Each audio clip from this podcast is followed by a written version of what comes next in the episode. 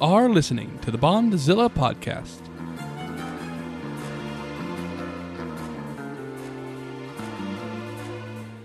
The Bondzilla podcast is a bi monthly analysis of two of cinema's longest running franchises, James Bond and Godzilla. This week, another Godzilla era comes to an end. We take a look at the final film of the Heisei era and the death of Godzilla in 1995's Godzilla vs. Destoroyah.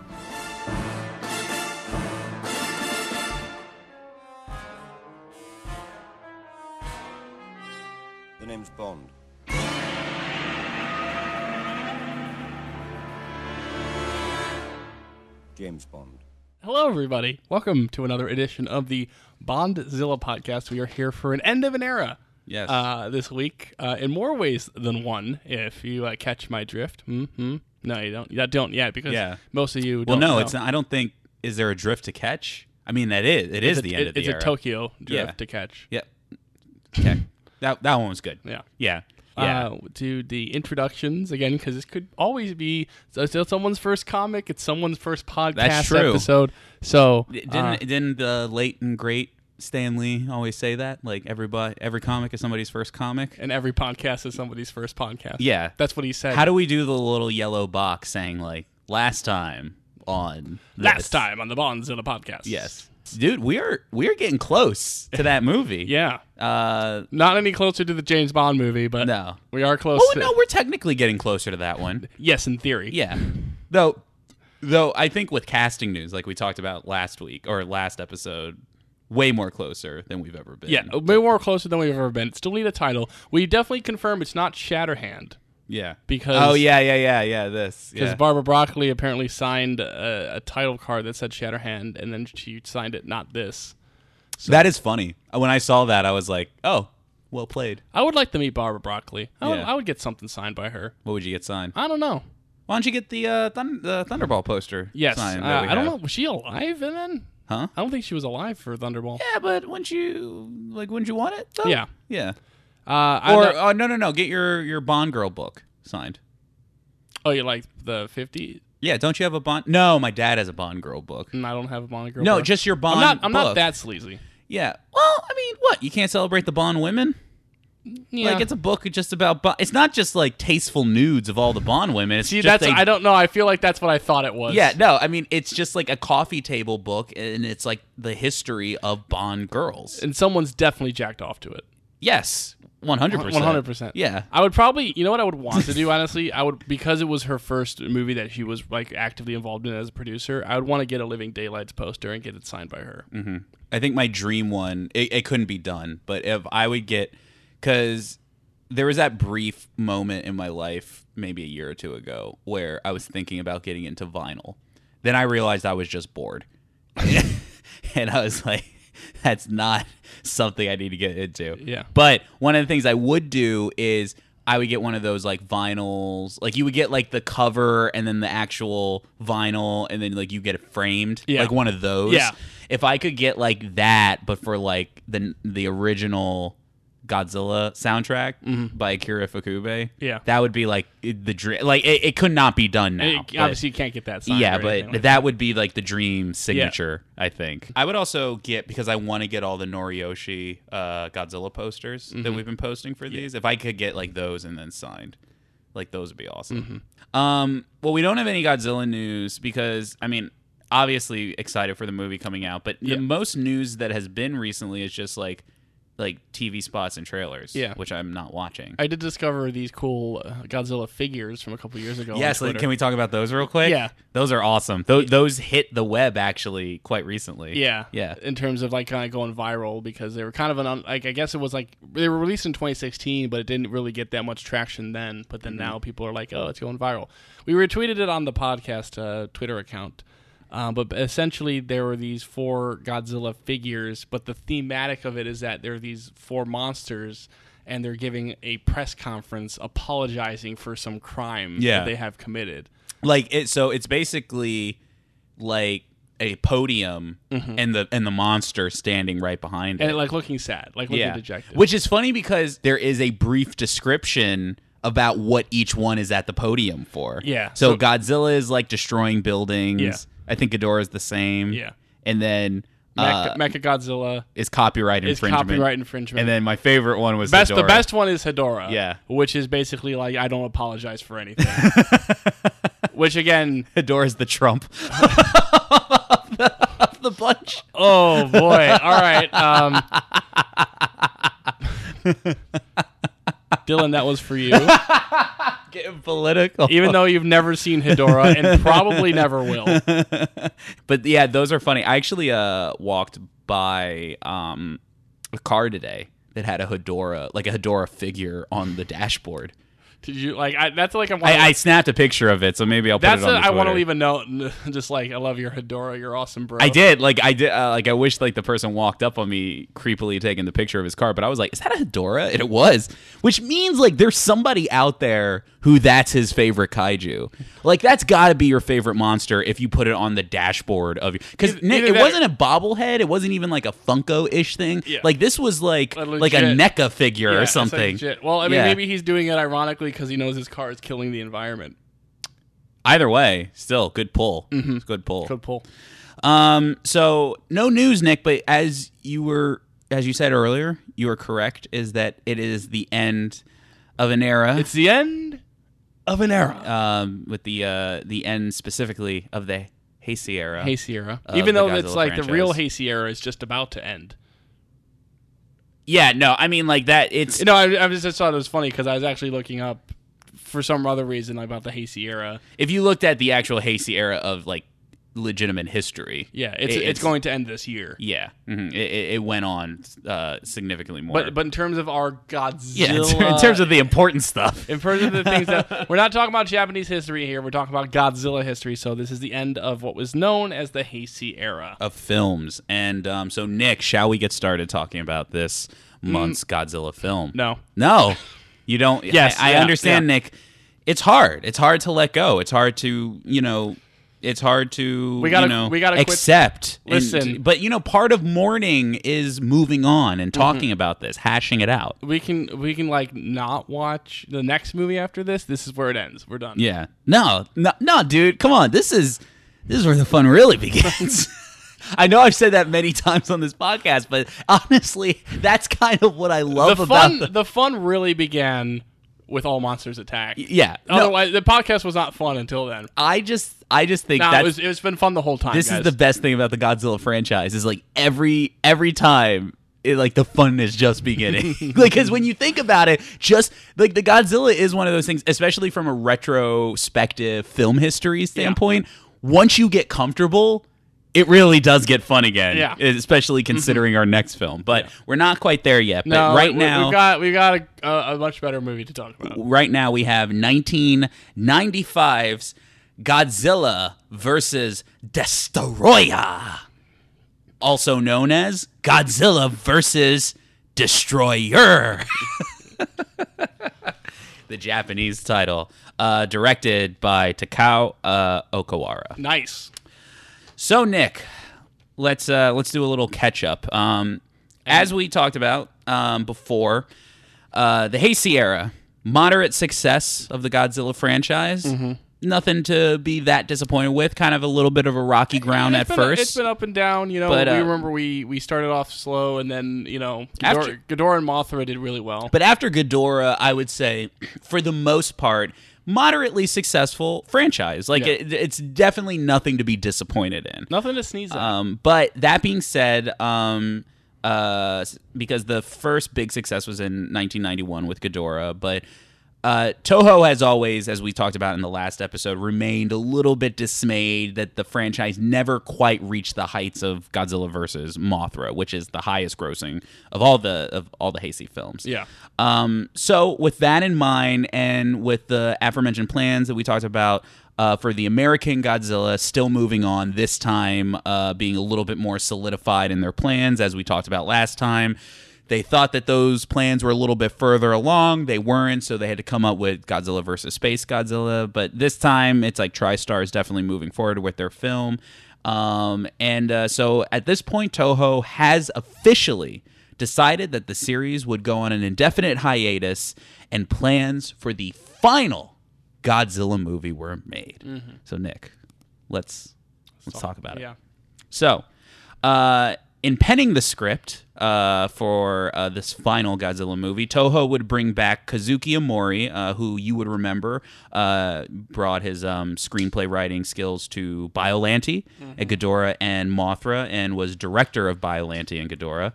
Uh, Amori would uh, start working on the script and uh, would come up with a few initial treatments. The original initial treatment uh, for the final Godzilla film was going to be entitled Godzilla versus Ghost Godzilla. Uh, the film would have seen Heisei Godzilla, the one that we have been following since uh, um, since uh, 84. 84 um, facing off against the ghost of the original 1954 Godzilla, with concept art also suggesting that said ghost would have possessed Godzilla Jr. or Little Godzilla, as we've seen uh, in the previous film, uh, to fight the King of the Monsters. It would be interesting. It would be interesting to see what the story of that movie would have been, like how they, cat, how they would have captured the, you know, why he's a ghost or the spiritual nature of the story, Mm-hmm. and even just seeing like what would be the purpose of their fight. You know, like is it? Mm-hmm. Well, I think I think the interesting aspect of this initial treatment or this initial idea was that this I, I believe if if I'm correct, this would have been the pretty much the de- first time that there's been a definitive like the 1954 Godzilla the events of that happened the way that movie happened. Mm-hmm. Because if we remember all the way back to um, 84, uh, they were very vague about what the events was, of that there wasn't, movie were. Yeah, there was an event in '54. Yeah, that they that it attacked at one point, but then it kind of like disappeared. Like Yeah. they're never specific. So this kind of shows that there was a treatment, Mm-hmm. at least from the beginning, that they were canonizing that movie completely. Yeah. and that it was coming back. But unfortunately, it didn't matter what the story was because Toho, uh, despite liking the idea a little bit, uh, ultimately decided to discard it, mostly and possibly entirely due to Toho feeling that, you know, the last two films were already pitting Godzilla against a Godzilla doppelganger, Yeah. and you know you're kind of scraping the bottom of the barrel now, doing it a third time. and especially like going with Ghost. Yeah. because like the other two are like, well, Space Godzilla is just is a cool concept, and then Mecha Godzilla is obviously you're you're you know taking that original idea and doing something new with it. Whereas like you're going to Ghost Godzilla. Yeah, I mean, I, I can see that Mm-hmm. that you you don't really want to, especially for the final film, you don't want to just retread because again, when you do Godzilla versus Godzilla, there is only so much you can do. yeah. you know. Um, another suggested idea after this was uh, Godzilla would face off against a creature called Barubaroi, which is a mouthful. Doesn't really flow off the Yeah. tongue. Barubaroi. Don't like it. Despite this being a creature that was only kept in the conceptual phase, that there was a lot of detailed uh, concept art uh, that exists Yeah. regarding it. Uh, so Barubaroi, uh, Barubaroi would have been a Hedorah-esque, Biollante-esque monster. Uh, this time sporting a whale-like head and multiple heads sticking from its side, sporting their own unique look. The idea was that it was supposed to be a constantly evolving and thus shape-shifting kaiju. Um, and uh, in this version of the movie, Barubaroi would have defeated and taken the form of a creature that has been called an Anguirus hound, which and there's concept art for this, which looks like kind of like a modernized look at Anguirus. This would have completed really the uh, the um, The core, the core group of kaiju returning to the Heisei series at Yeah. some point because we never get Anguirus in yeah, these movies. Anguirus hasn't because we've talked about this. Anguirus hasn't been in a movie since I believe Godzilla versus Mecha Godzilla. Yeah, where and, he got utterly decimated. Right. So it's you know it's really a, and when you think about it, we've gotten a lot of the other mainstays. We've gotten Rodan, we've gotten Ghidorah, Mothra, even Mecha Godzilla. Anguirus being one of the earliest. Kai- I mean, he was in the second movie. he was he was the first new kaiju Yeah. with, within the Godzilla verse. Obviously, there were other kaiju movies, you know, in and around that point, but that it was really the first.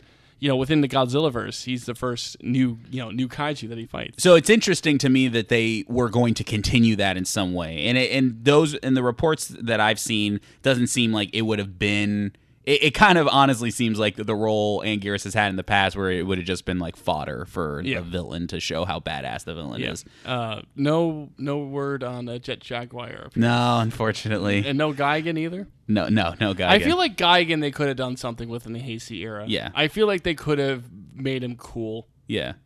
So, um, one of the things that was interesting about Barubaroi uh, that was problematic for to- for Toho is that they never loved the name of, of the creature.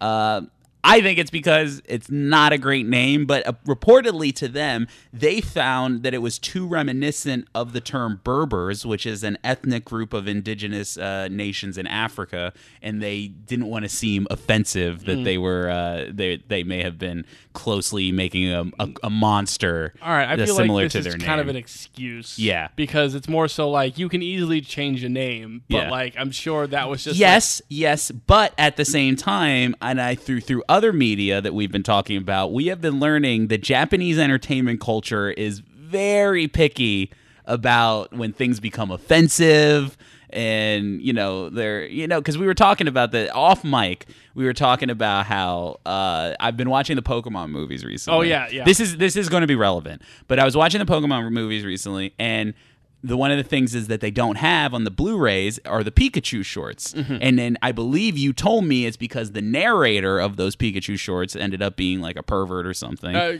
uh, cocaine drug addict. Uh, okay, sorry, uh, dr- drug addict. Um, they might have been a pervert, Yeah. but we, we don't we don't really want to lay those accusations on them. let's It just is- stick with what we know. we know we know that this person uh, did a lot of cocaine. Right, but so the way the way that uh, in Japan, like so those original Japanese, they just didn't distribute those anymore because Yeah. it's like, oh, it's tainted. And which this, is also relevant because it's actually happening now with the the Sega, uh, sorry, with the um, with the uh, Yakuza game spin-off from Square Enix, uh, Judgment Eyes, where one of the main characters is voiced by someone who was just found with cocaine, and now we don't even know if that game's going to get released because they're just like that is a. Right. very big deal. And And, then- this is yeah, Well, and then also thinking about like think about all those like quote those banned episodes of Pokemon. Like Yeah. you can't, they're not easy to get. No. So it's just funny to me, and the reason I bring that back is like. Even though I don't believe that is the only reason that they they scrapped the entire idea for the monster, I don't believe that. But I do think that there is some level of like you know they don't want to be offensive like and i think that plays some sort of factor in decision making that i find that's that's very interesting indeed. um, so, uh, with that said, Toho would kind of take fat uh, like uh, elements from all of these ideas. Uh, primarily the first uh, Go- Godzilla versus Ghost uh, Godzilla idea, uh, particularly the concept of uh, continuity from the films before. Um, as this was intended to be the final Godzilla movie, they settled on taking the idea of bringing back something from the 1954 film and resurrecting the oxygen destroyer, which, as we remember, is the weapon that was used to kill Godzilla 40 By, years uh, by earlier. eye patch wearing Doctor Serizawa. Yeah. um, so, uh, and um, as we will see and talk about later, they would even take a little bit of the idea of the evolving uh, monster for Godzilla to fight uh, in some way, shape, or form. Um, so, with the story in place, uh, production was uh, underway. So, as I said before, many Heisei, Heisei uh, contributors were brought back for the film, aside from Amori, who was uh, writing the film. Toho brought back uh, director Takao Okawara, um, who directed Mothra and Mechagodzilla 2.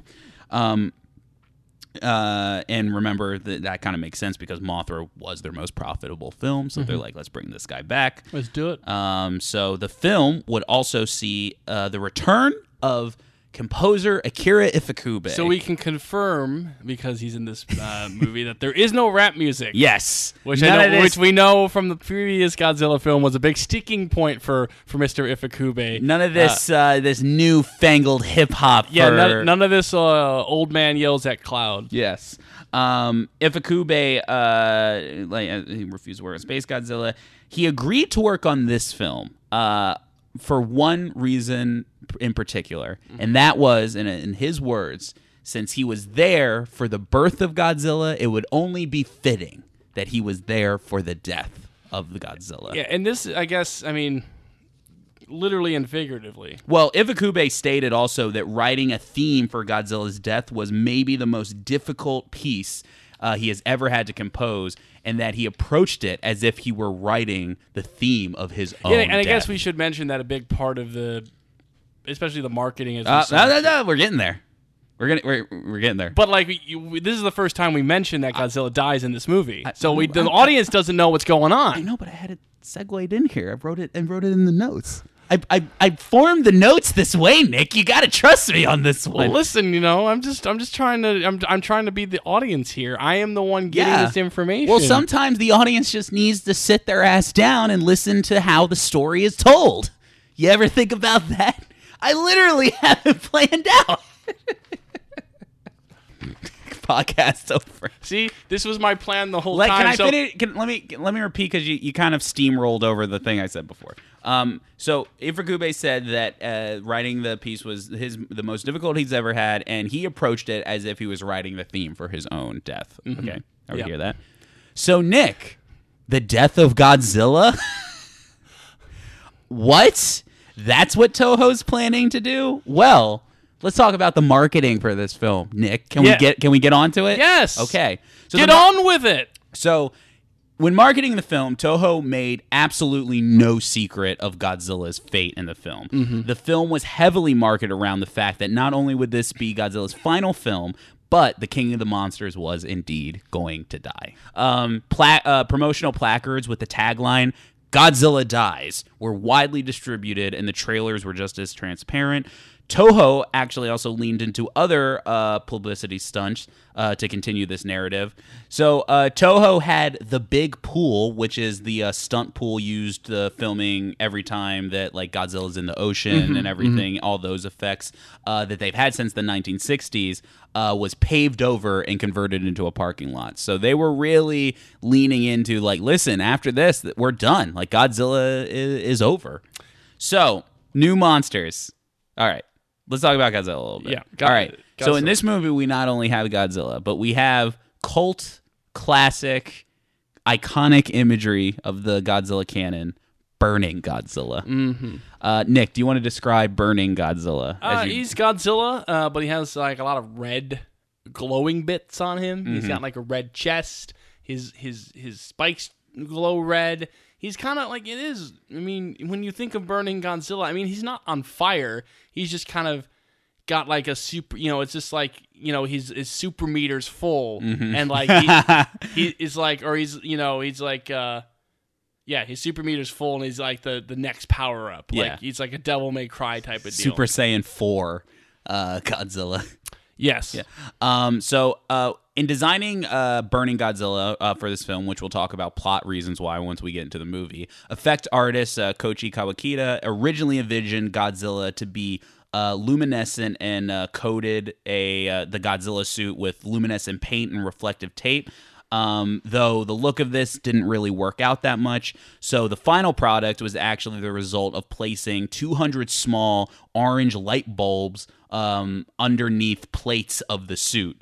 Uh, and it's this this is the same suit used for Godzilla versus Space Godzilla, and covering them with a semi-transparent vinyl plates.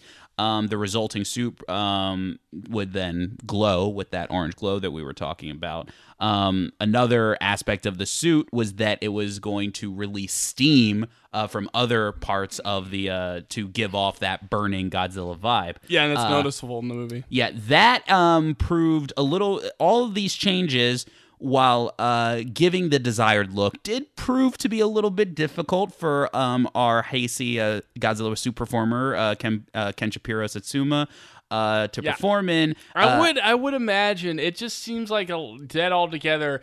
Doesn't seem like the safest. Well, here's like, the thing. Uh, there there were many cables that would power the light bulbs that weighed the the suit down, making Mm. it very hard to move and uh, you know perform in. Uh, and probably the more dangerous one was that the uh, carbon uh, mono- or that the yeah the carbon monoxide produced from the the steam uh, would uh, sometimes gum back into the suit and uh, nearly suffocated Satsuma a total of like six different times during production. Yeah, I, I just all that together just seemed like it was it was a recipe for an almost disaster. Uh, the eyes were also modified to glow electronically, and uh, a little bit of peek into the movie. There is a scene in which uh, Godzilla has a confrontation with the Super X3 jet. Um, and so for this scene, uh, they use the now expendable uh, suit from Godzilla versus Mecha Godzilla uh, to um, because in this scene again going forward in the movie godzilla gets frozen so they just basically cover it with like liquid liquid nitrogen to get Liquid. liquid nitrogen Yeah, they they just cover it in Nyquil. That's, Yeah. that's all it is. Uh, but they covered it in liquid nitrogen to give that freezing effect uh, to this suit that they no longer needed to give the desired effect. Um, we also see a new form of our youngest Godzilla in the form of Godzilla Jr. Yeah, so he's gone from baby to little Godzilla. Now he's Godzilla Junior. Um, Godzilla Jr. was designed to be an aged down, more slender version of Godzilla, this time sporting a more green uh, hue uh, to him, which is, um, when you think about it, uncommon uh, for Godzilla appearances because, contrary to popular belief, Godzilla is rarely ever green. Uh, Yeah. like you know, he's always kind of like if he is green, it's super dark, but he's never really like the green lizard that you've seen in maybe like the cartoons or in other. There's a few uh, the times in which he are green are the exception and not the normal thing. So I just thought it was interesting and it's very noticeable. Like I do think that they come up with a pretty distinct look, uh, but familiar look for Godzilla Jr. In, in this film. Yeah, it's kind of a mix between like Godzilla and a little bit of the Godzillasaurus aspect of the character as well. Yeah. So Definitely kind of going back in that direction of the Godzilla baby that we saw in Godzilla vs. Mechagodzilla 2. as opposed Um, as opposed to anime baby. Yeah. Even though I still contend that that first Godzilla baby has a little bit of an anime-ish look to it too. It's the eyes. It's the eyes. mostly. Um, so while he was portrayed via normal suitmation, like the rest of the monsters, uh, a small animatronic pop, uh, prop version uh, was used in scenes where Junior would interact uh, with his father for to make up for the uh, size differences. Yeah. But Nick, it's Godzilla versus Destroyer, Destroyer, or Destroyer. Death Destroyer. Okay, all right. Um, so uh, let's talk about uh, the creature known as Destroyer himself. Destroyer. So, uh, when coming up with this creature, uh, concept artist Minoru Yoshida uh, was the main driving force behind designing uh, Destroyer, um, having uh, introduced a crustacean theme during the later stages of making the Barubaroi uh, creature.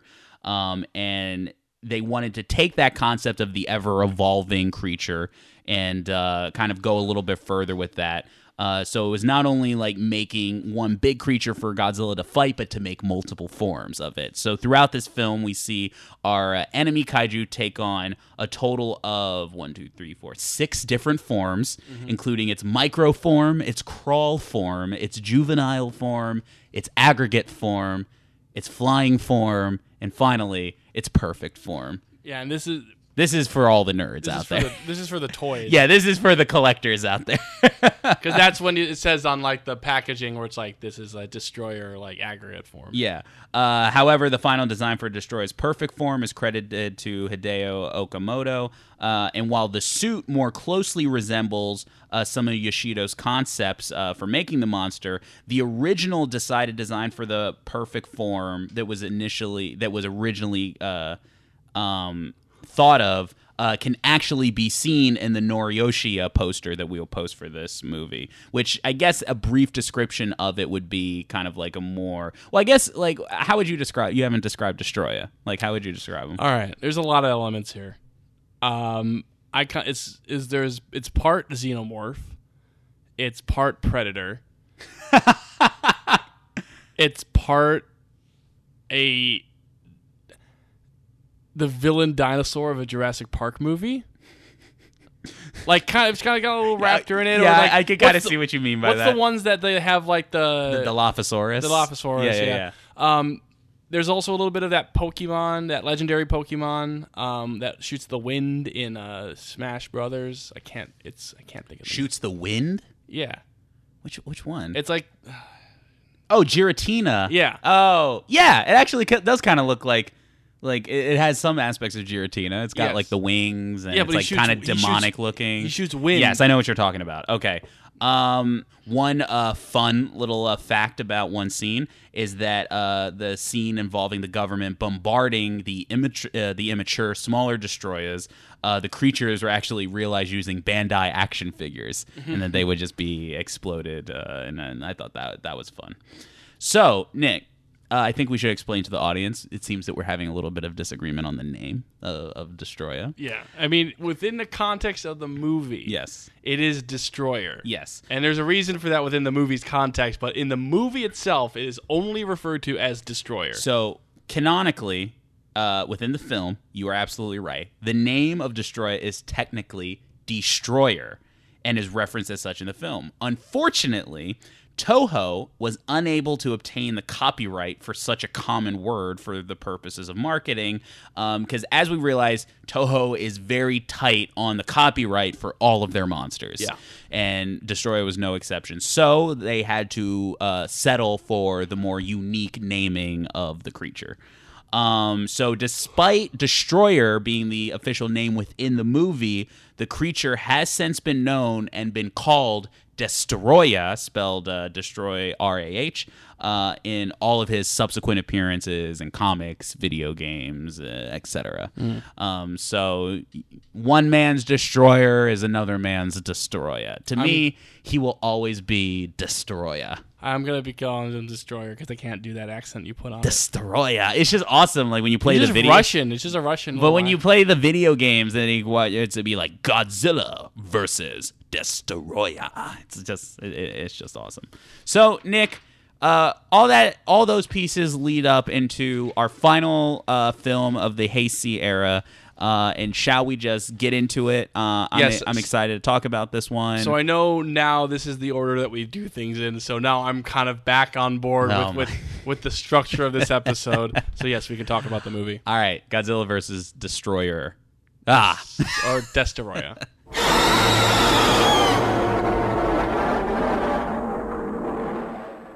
The high temperature of the seawater recorded by our flying laboratory this morning shows that there's now too much nuclear fission in Godzilla's body.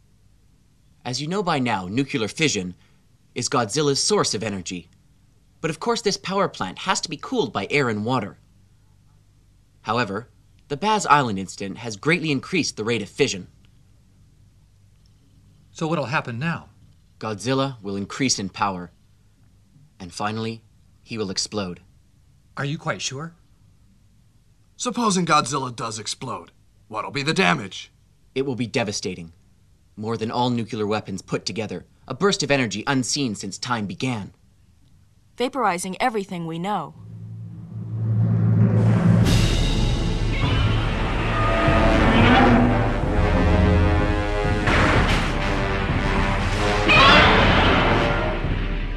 Hey, we're back uh, for the final film of the Heisei era, Yeah. the end of an era. It is uh, the death of Godzilla, Yes. and the the the birth of nothing. Yeah, yeah, the birth of of uh, of a very interesting future Yeah. going ahead. But I do want to talk. Uh, so this was one of the movies I was excited to get to the most. Uh, I remember uh, at a younger age, I was always like very much familiar with Godzilla. Always enjoyed Godzilla, and I had seen a couple Godzilla movies before. I'd seen '98, the American one. I'd seen 2000, the Japanese one. But I remember sitting down, and it was on Sci-Fi Channel, Yeah. and they had and they they had on Godzilla versus Destroyer, and everything about it was just like just captured my imagination. The look of the movie. I mean, I've often talked about like how the Heisei era is like my.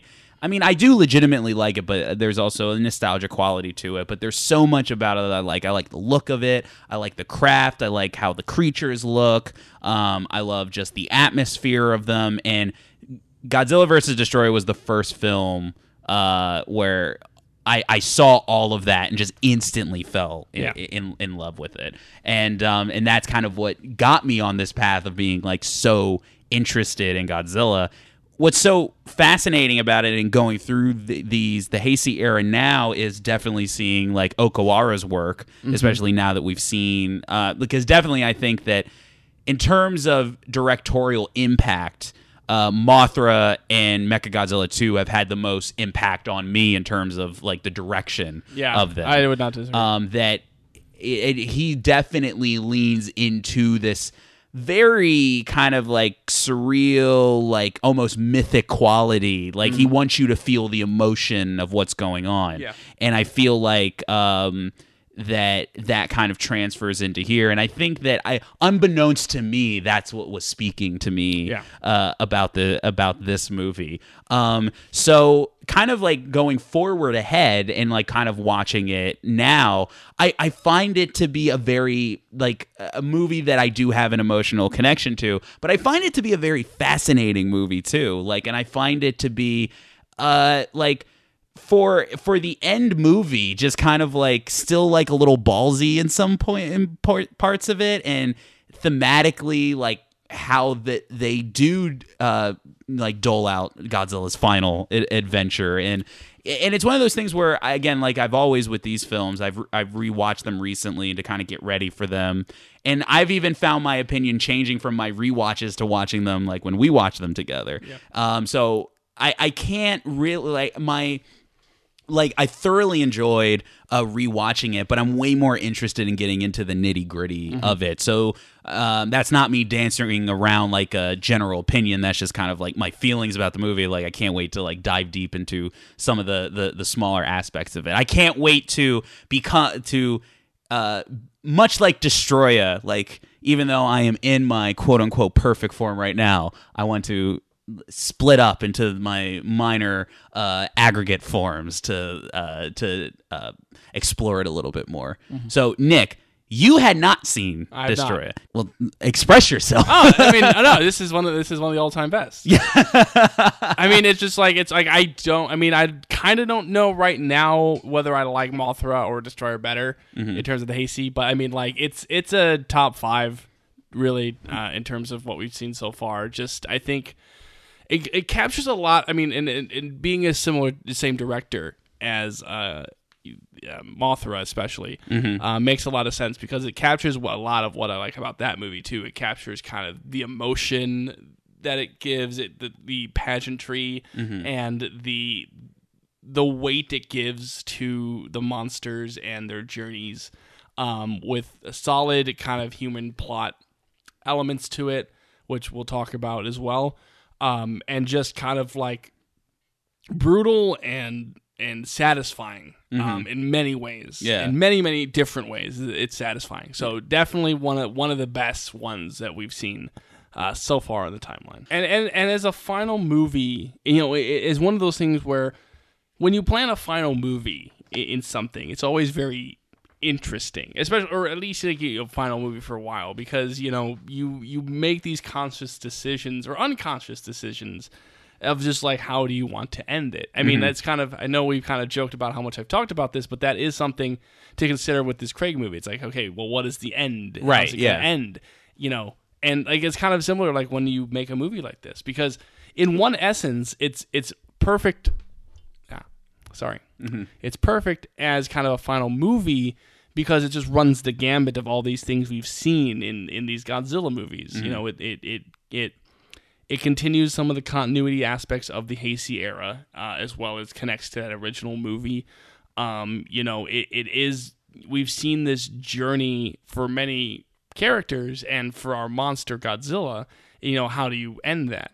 And plus, this is something that it's you know it's around that 40th you know anniversary type of deal. Kind of we've you know in the movie it's been 40 years, and you know we get our reporter character and we get our scientist and you know we, we, it feels like a classic Godzilla movie in a lot of ways and we still get our psychics. we get our and- psychic so it, it kind of combines like those elements of you know the Heisei era you know it takes a little bit of those elements of the old Showa era Mm-hmm. and and I think what also really works for this movie is that it gives us a new monster Mm-hmm. because it's really like I mean we you know Space Godzilla wasn't really a new monster it Yeah. was just Space Godzilla so we really in terms of the Heisei era our only true other new monster is Biollante which you know I, I definitely like that movie, but I was you know I was a little more mixed on the Biollante creature on this watch of that movie. So I think like Destroya is probably to me and and what really and, and we'll definitely get into the details of why, but I think Destroya is the best like truly original monster That's true. since Yeah. like when even like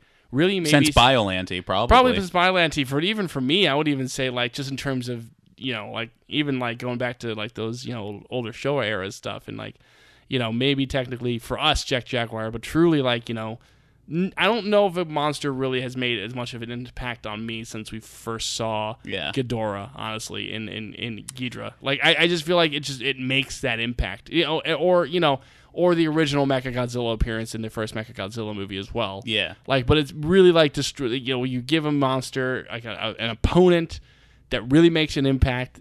Yeah, well, they Eh. also they also kind of make him fit thematically into Yes. the movie, and it makes it feel a little bit more rewarding as And- opposed and- to just and like it really does. It also just gives him more. They give him more of a little bit of a personality. Yeah. You know, in, in terms of just how he interacts with the world and how he attacks. yeah, And, and just like again, his brutality, which is uh, something that I really enjoyed as well. Yeah. Um. You know. You know. T- pulls no punches. This uh, destroyer does.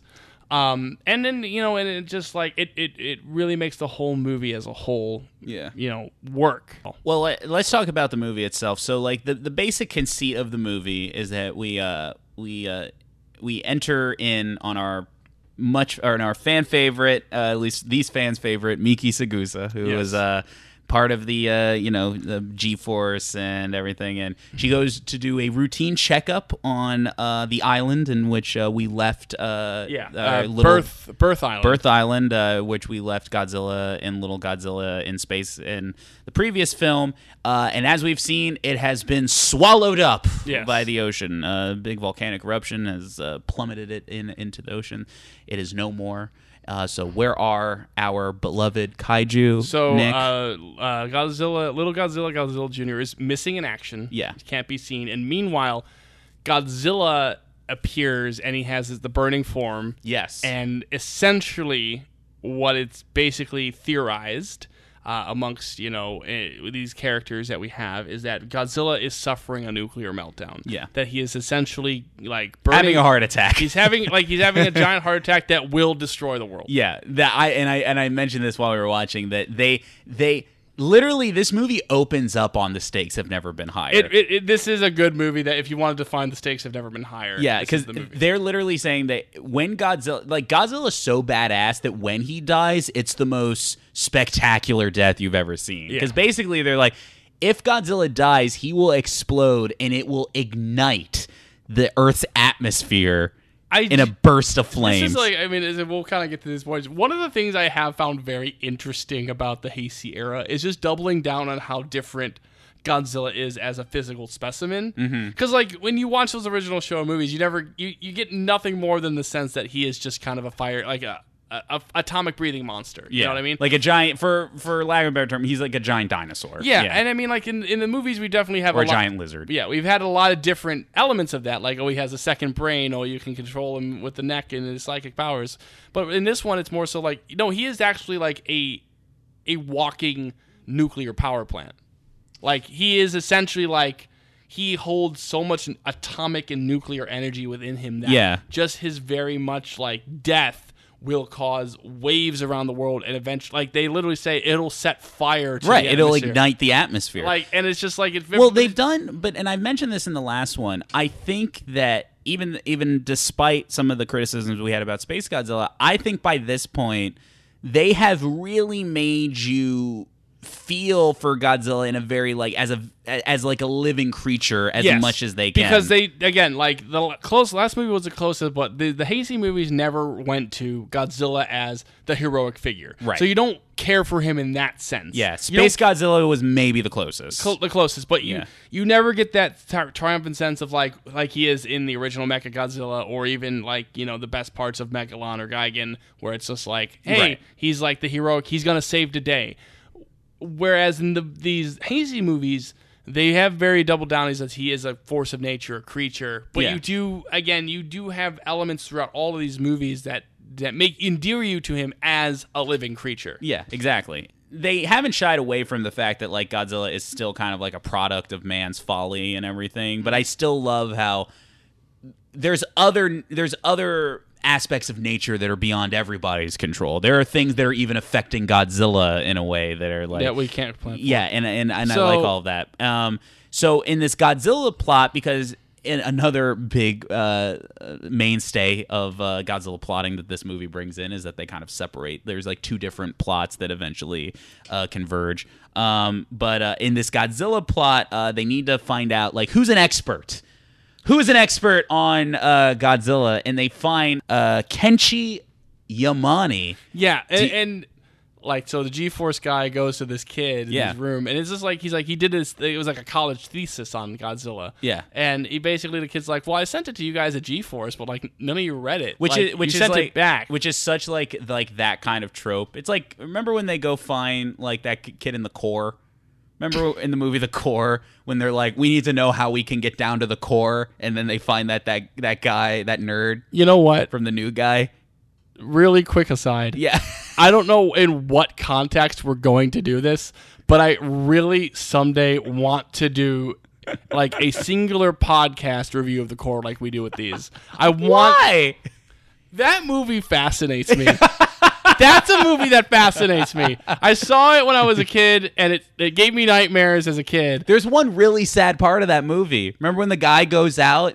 He like t- makes the sacrifice play, and it's Yeah. a really weird, like slowly he dies scene. Anyway, And that- remember that- the guy dies laughing. There's also that guy. That's the Tooch. Isn't that no, no, no? It's Too- the Tooch explodes uh, elsewhere, but the, The other, kid just wanted his hot pockets. yeah, that's damn the it. kid I'm talking about. No, Remember yeah. when they go like they we got to get to the core. Anyway, uh, We're gonna talk about that movie someday. some, But- some context. but again, this the kid's name is Kenshi Yamane, who is our first uh, tie-in to the 1954 Godzilla movie, where we had Doctor Yamane, who was the zoologist scientist character, Yes. who helps us find um uh ah man, blanking on his name, eye patch.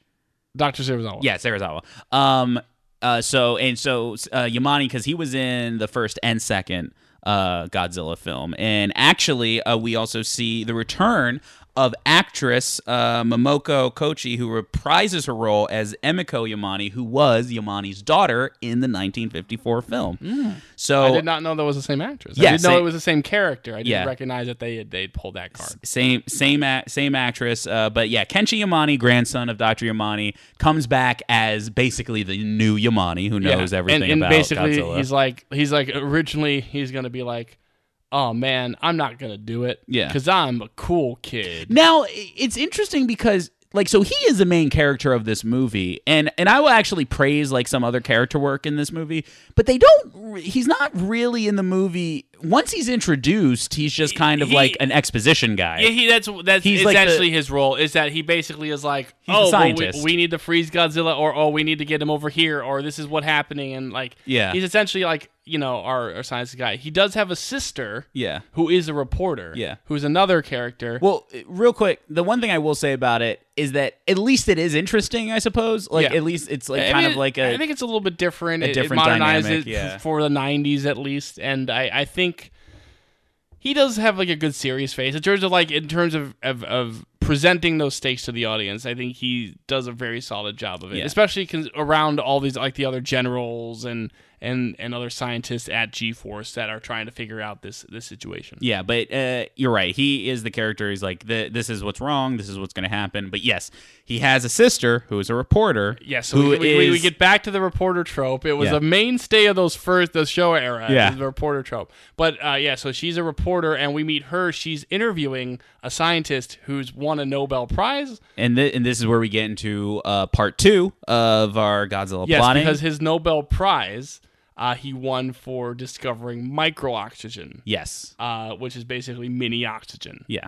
Micro mini. It's the same same type of word. Which is one of those things where we could describe what he was planning on doing with it, but it, it is just the classic trope of this is a this is something that could help humanity Yeah. and it's going to do great like he- things. I mean, he mentions like, oh, it will make oxygen tanks smaller for divers. Yeah. and you know we can put this into this thing and it'll make this grow a little bit more. Or, or Oh, he said like basically it could end world hunger because we can like you know miniaturize oxygen and, and focus it on these on these plants and stuff like Right, exactly. Um, and then I love how quickly he's taken to task though Yeah. for it. He's like on live television, and the reporter's just like, Well, what if it's used for a weapon? yeah, just immediately. He's like, well, well, like you, you don't know if it could be used for a weapon. He's, he, and he and he does the whole like, listen, I know things can go bad sometimes, but I, I trust humanity that they won't make a weapon out of this because it could be very devastating. But didn't you love how she was like, "Huh? Well, I appreciate the uh, the uh, optimism of scientists." yes, she, that, that is a line in this movie. She's really, like, she really just you have the optimism. I appreciate the uh, optimism of a scientist. Yeah. Um.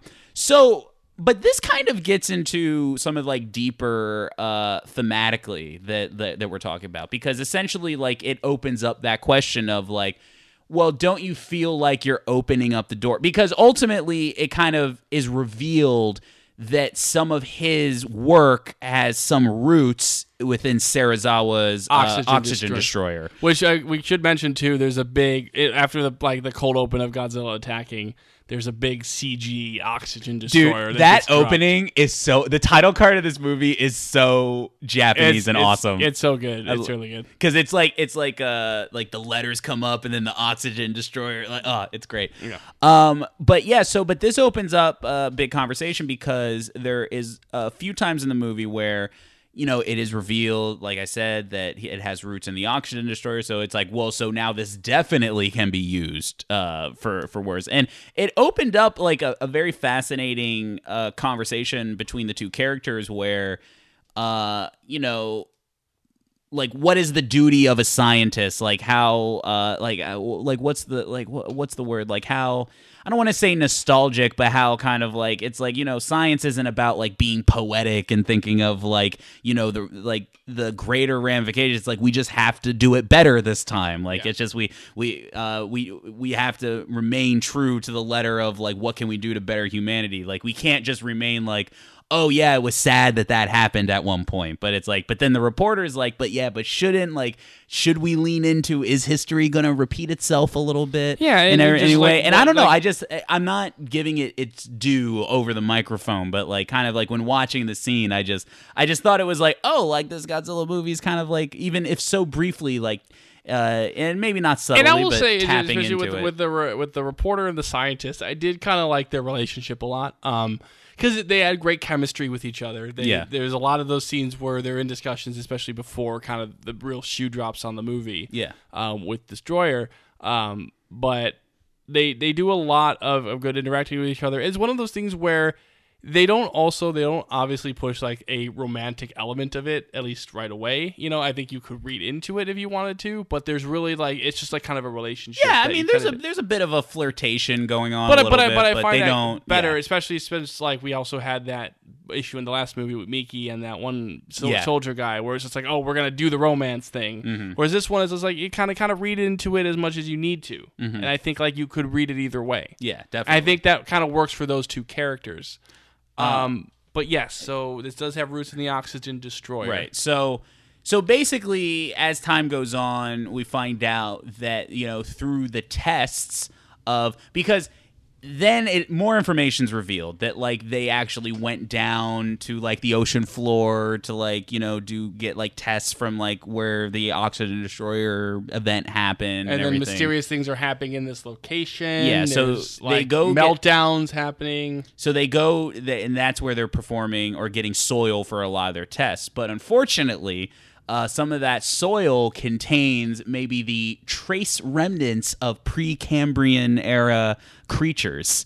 Um, that eventually get mutated by uh, these uh, micro oxygen Yeah. um, experiments and uh, mutates them into the monster that we know as a D- Destroyer. Mm-hmm. Um, so, uh, what do, do we want to talk about Destroy himself, or because there's other? Because I now I there's kind of I, I don't know. Is, is this a, there's a movies all over the place, not in a bad way, but there's a Yeah. lot to talk about. Well, because so the thing about like because the Godzilla plot is pretty straightforward in terms of like the Godzilla aspect storyline is just like this Godzilla is melting down, and we got to figure out Basically, like Godzilla's like having a nuclear meltdown within him. He's out of control. Yeah. and we need to find a way to kind of contain him. Yeah, because it's like then they find out like, well, if we attack him, then that could make him explode faster. Yeah, basically, So- and then the, the, the general's like, "We can't attack him." Yeah. what?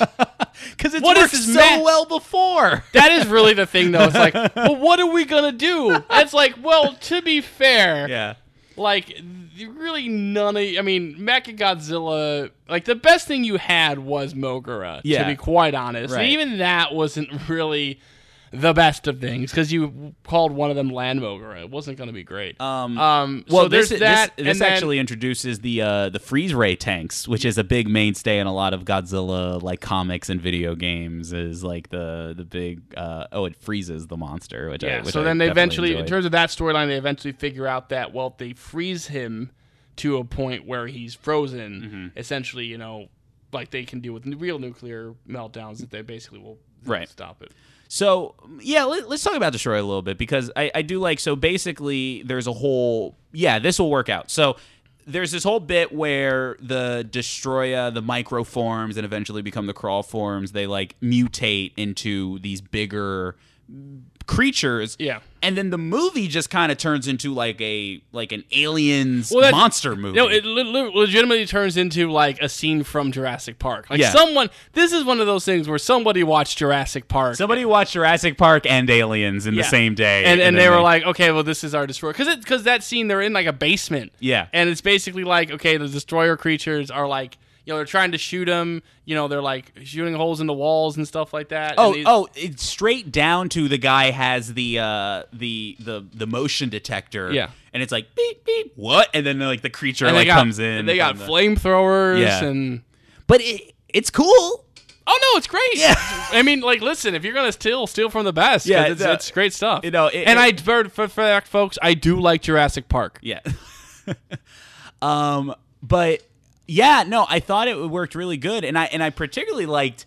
I felt like that scene where I mean, it's definitely like '90s creature feature, but like I that scene where uh, he's attacking the reporter In the like car? in the car. Yeah. Uh, well, that, like, that I was the one all that, most reminded me of like a Jurassic Park scene. Yeah, I love like what did I say? It's like, ha, Spielberg only flipped the car once. We're gonna flip the car twice. Yeah, he flips it over and then flips it back on its side. Then like he like shoots out a beam or like what right? He shoots out a beam and it just like decimates the car in half. Like it just cuts it straight in half. Yeah, he cuts the car straight in half. I mean, it's got like this oxygen destroyer beam uh, that like blows portals into Yeah. people's chests and like Yeah, that was them. very strange. Yeah, yeah. It, like it's like you, you see the portal and you think like I thought they were gonna like implode upon themselves like a black well, hole. the only kind of real reminiscent aspect of the micro of or sorry of the oxygen destroyer is when they're hinting at the what it can do and when it's in its micro forms they kill all the fish in the aquarium Yes, and and it- basically just melt them down and to just their skeleton them, which again they because they play some footage from 54 as well. Yes, that yeah. shows basically like this happened in 54 because we know like this was right around you know the invent of VHS, so you know maybe not, not a lot of those kids really saw it you know back in the day. yeah. Um, but basically, because also like I mean, again, just to go back to the car scene, it very much is Jurassic Park aliens because also the the destroyer creature is essentially stalking the car, and like the reporter's doing the like I'm but I got to be quiet so he doesn't know I'm in here. But then like yeah, obviously he does know because it's like he's stalking the car, and you see him like kind of poke his head around, and he's Mm-hmm. like, and then he also does legitimately have like he has a xenomorph tongue he does have a xenomorph tongue. Like legitimately, it's just like he does the xenomorph thing, like in in Aliens, where Yeah. like he like leans in and then like his other tongue, his other tongue comes out, and he's like, yeah yeah yeah yeah no i like it. and it then It- scientist saves her and stuff so like that. what i liked about this is like so now we are introducing our character as like all right well it's rapidly evolving there's many there's many of it and it, this Yes, that's that is by the way, just real quick. Yeah. that is something I thought was really cool and different. Was that they're like, especially in that um, basement scene and, and the car attack scene, is that there's more than one. There's like six or seven of them, and that's not really something we've seen in these Godzilla movies. Like, N- the- no i mean it was a It- it- good that's why i'm saying like they did bring some new stuff to the table because i mean it's i mean i can't even remember if there has been a time where we've seen creatures that are on human level like ha, like we really haven't had that really. No, not not at this point. I mean, they're still bigger than humans, but slightly. Yeah, but Um, it's like, but it's like kind of like they're like you're right. They're like raptor the, size. the like- only the closest was like the leeches in '84, but that was also very very small time. Right, yeah. So and they really lean into it in this part. And Yeah. and I think that they do a good job of like saying this is what the new threat is. Um this is how capable of it is. There's many of it. Um And there's that element too where the different forms. It is also cool. It, in some sense, it's also like an improved version of like what Hedorah was. Yes. Because like Hedorah, again, like for all the faults that Hedorah has as a movie and has as a creature, they do still in that movie make it a big threat. Mm-hmm. And one of the ways they do it is just like how its different forms evolve. And even in this one, it's very similar in that, like, okay, well, it's only its human size. Oh, now it's flying around. Yeah. Or now it's grown bigger. You know, it's like they, they keep evolving the stakes of the destroyer creature and what it can do. Well, and it- that just makes it more formidable, for not just for the humans, for but for when eventually it faces off with with the Godzillas. Yeah, because they're and it's a twofold thing because they do the obviously it's a creation. It's like your classic like science created the monster, but it's also like showing that oh, it's also a manifestation of this previously destructive force that we tried to bury away. Yeah. Um. So and then it does lead into the thematics of the whole Godzilla franchise, but especially within this movie. Yeah. I was just like, that we're still paying for the sins of humanity. Well, this is- because they do reference that as well with Godzilla, where they do talk about like this is we have created our own downfall here. That we created Godzilla, and now this creature Yeah. that we have created that that we through our own human fault have put on this earth ha- is going to destroy us because you know of an explosion. Right. Uh, like I'm gonna put on my I think too uh, I, I think too deeply into these movies, but like I'm gonna put that hat on. And there, there's a shot that I loved uh, when they uh, finally uh, kill uh, the, at least one of the um, the aggregates uh, or one of the young destroyers.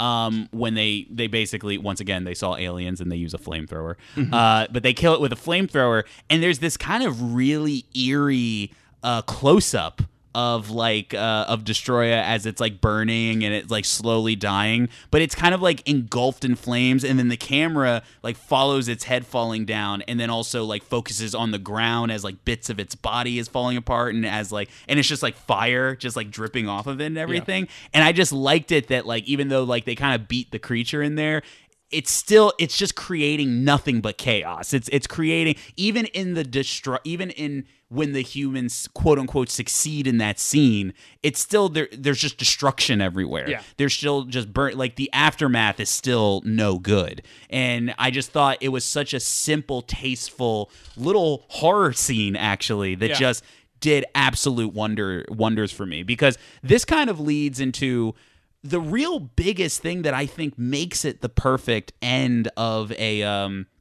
end of a end of an era for the Heisei series, especially if they're bringing back in 1954. One of the biggest things that I would describe this movie of is just it, it's a tragedy. It is just pure tragedy about uh, of this movie, and um and we'll get into that as we kind of get into into the end of it. But I think that is like kind of the first glimpse into Yeah. what this movie is getting and, at. and I th- I do think because it's also to that extent is that again we've established Godzilla as a creature that we do find we care about. And I think the other thing, and I'm sure this is something that is leading into that yeah, finale discussion, um, is the fact that there is no saving Godzilla. Like that, really, in terms of you know, besides like you know, Godzilla is dying. He's going to explode. It is not like, well, we could, you know, if we put in this, vi- you know, we put in this injection in him, it's going to calm him down. It's like there's no saving him at this point. Right. It's, it's essentially like we need to survive. Well, there's we also need to do this. and there's also this like kind of messed up thing where they're almost egging the even though they accidentally created Destroya, but then the government comes and it's like they're kind of egging the scientists to like you have to create recreate the oxygen destroyer. Like they almost they want him to do that. Yeah. And it's like dude like no, like I like that's not Like, there's got to be another way, right. Because like he's like, well, they want me to do this, and you know, then like you know, Mio is like, hey, like no, you shouldn't do this because my dad or my dad, right? She's a daughter. Yeah, yeah, she- yeah. She's the daughter. Yeah, because always he's the grandson. The grandson, kid yeah, is the the. kid. So it's like my dad. My dad's like. My dad was like, "This was a mistake, and we shouldn't do it." And like, it would be a mistake for you to do it. And then they're like, "We we may do it. We don't know." Right, right. Um, Um, because that that's the element I will say is kind of just like played with, but doesn't really because they end up going with the freezing thing anyway, Yeah. or they find out. So that was almost that's the only part of the movie I would say is that they just kind of talk about it to talk about it. Yeah. Um, one character that we need to catch up on is Miki. Which I want to talk about this. Yeah, okay. I want to talk about this so yeah. badly. Uh, wait, so let me let me just introduce. Miki's whole thing is like so she is uh still part of G-Force. She is on that route where she's still trying to find. Remember, she's gone through this journey where now she cares about these monsters. Well, yeah, now. but I mean, the, her main thing. she's w- looking for uh, baby. baby Godzilla Jr. Yeah. whatever we want to call it. She's basically like he's out there somewhere, and then even though like exposition kid is like, well, he could have died, Yeah. and she's like, he doesn't give a shit. he doesn't give a yeah. shit because that's like it's just a theory. He's like his him, him he's just like Godzilla. To him, Godzilla is thesis. Godzilla, there more thematics. Yeah. To him, he's he's just someone who he's purely from studied Godzilla from the outside. He's seen all these incidents within the Heisei era, all these things of you know. He studied them Like But yeah. he's studied it. But he, but from from his perspective, everything he's saying is just a theory. Yeah. it's just a thing to think about. Even when he's talking about, because even when we'll get to it with the freeze ray, the freeze ray initially works. It is a theory that works, but then it creates another problem. Mm-hmm. And but that's thing. And then Miki is more so like, no, these these are things I care about. These are creatures I care about, and I'm still gonna. He's still out there. He's still got to be out there somewhere. When I talked about a little bit earlier that this movie is a satisfying conclusion and satisfying in many ways, the biggest way it's satisfying for me is the end and, the continuation in the end of Miki's arc. Mm-hmm. And that's probably in, in probably my favorite thing about the Heisei era series as a whole is the Miki character. Because it really, what I think what's really fascinating about Miki as a whole, now that we've seen all of her appearances, I assume, because it's the end of the Heisei era, Yeah. is that it's not as if she was presented from the beginning as a major character. Not at all. Because remember, in Biollante, she's a side psychic. She's not the main psychic in that Right. movie. Yeah, she's yeah, just like a student that like gets involved at one point. well, she's one of the teachers. If Or I is she one of the teachers? Yeah, yeah. Now there is one scene I do want to mention because I really found this scene stuck with me actually. As funny as it was when we watched it, this scene really stuck with me.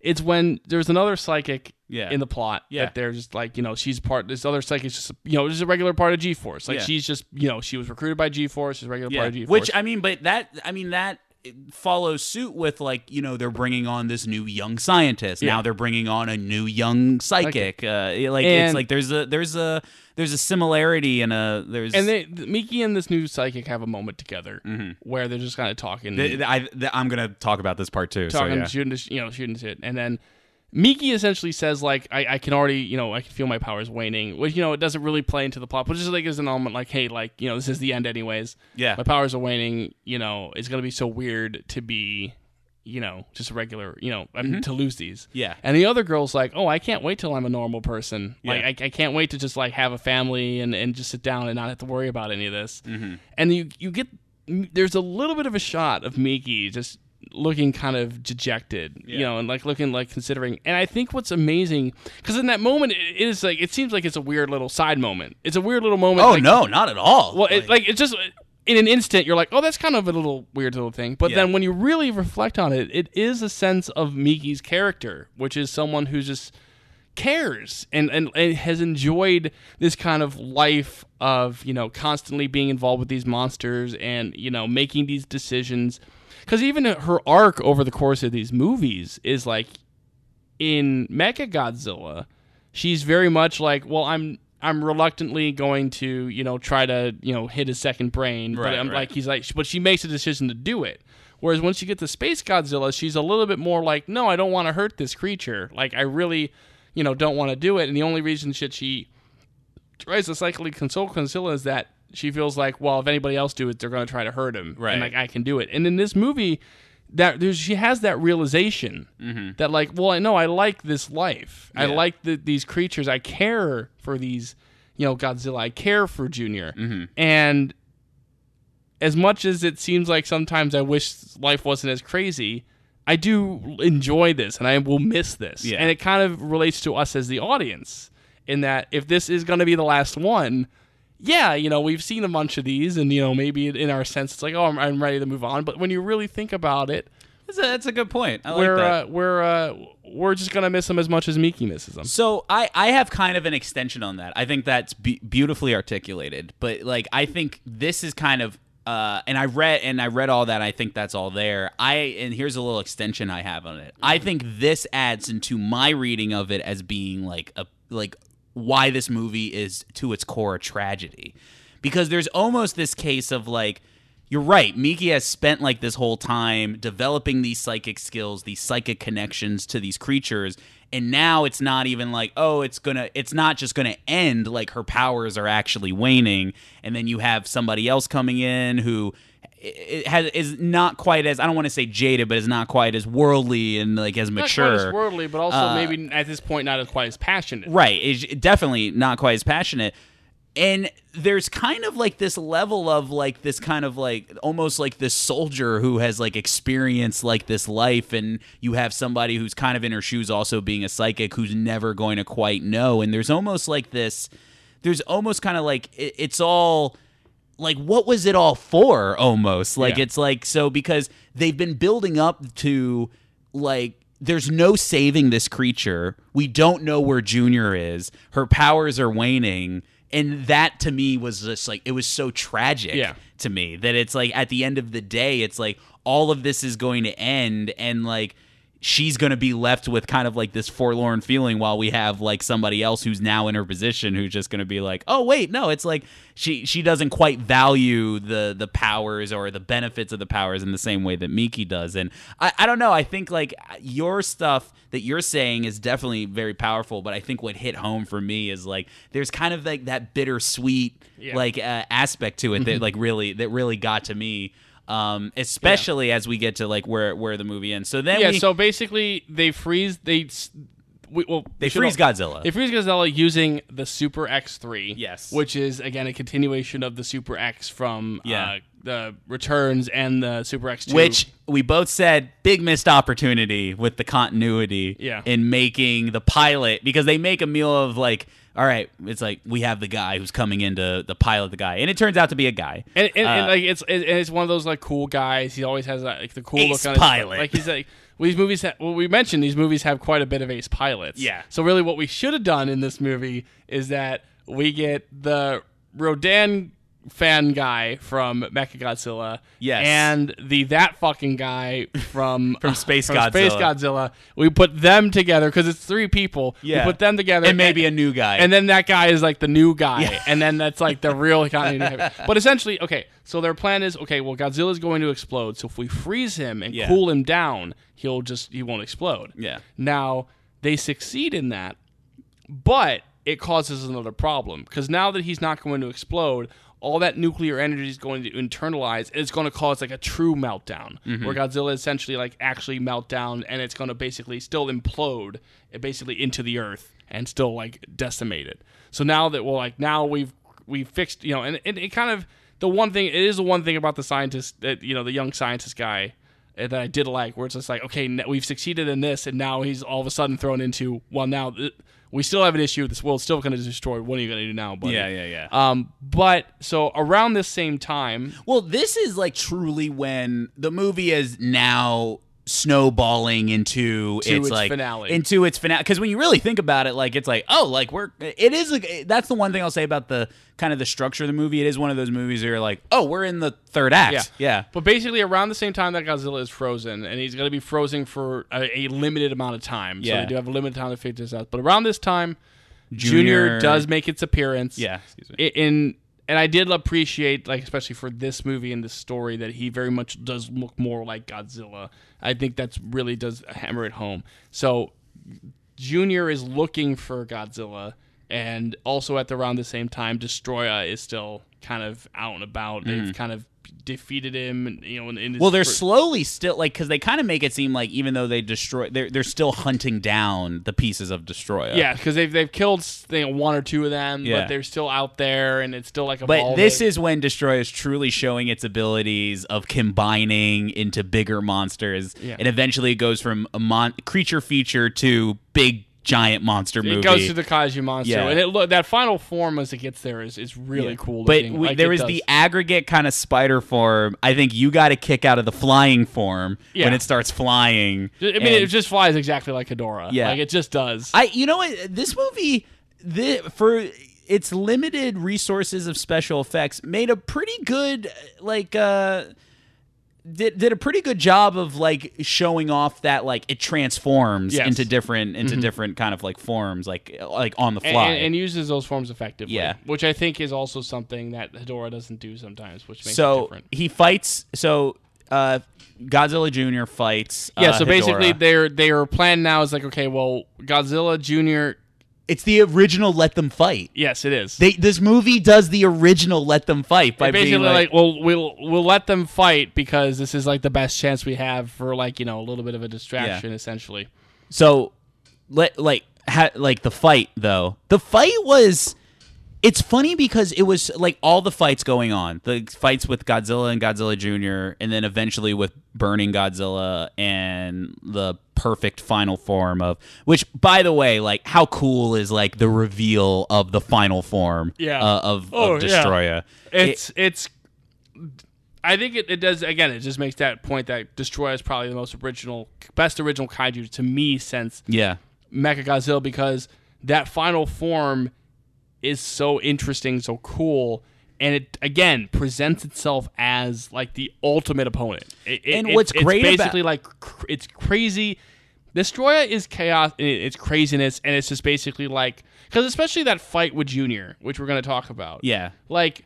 It, it, it Destroyer pulls no punches is brutal and at the end of the day essentially like kills Yeah. Junior. Yeah. They basically like rips his chest open and like stabs it, puts it into like an electrical plant. Like and, and as much as Godzilla Jr. tries to fight back, it's just Destroyer is just much too crazy, much too powerful. This was something we said that was missing from Mecha Godzilla in the Mecha Godzilla 2 movie that made Mecha Godzilla originally so great uh, as a villain monster was that it was a m- monster that pulled out a bag of tricks and you never knew what was, what was you never knew what was coming next with Mecha Godzilla and Destroyer did have some of those similar elements. Destroya could separate into multiple parts, could fly, uh, could whip you with his tail and drag you Yeah. across an airport. Uh, had a, ener- a micro oxygen beam. At one point, its head turns into a sword.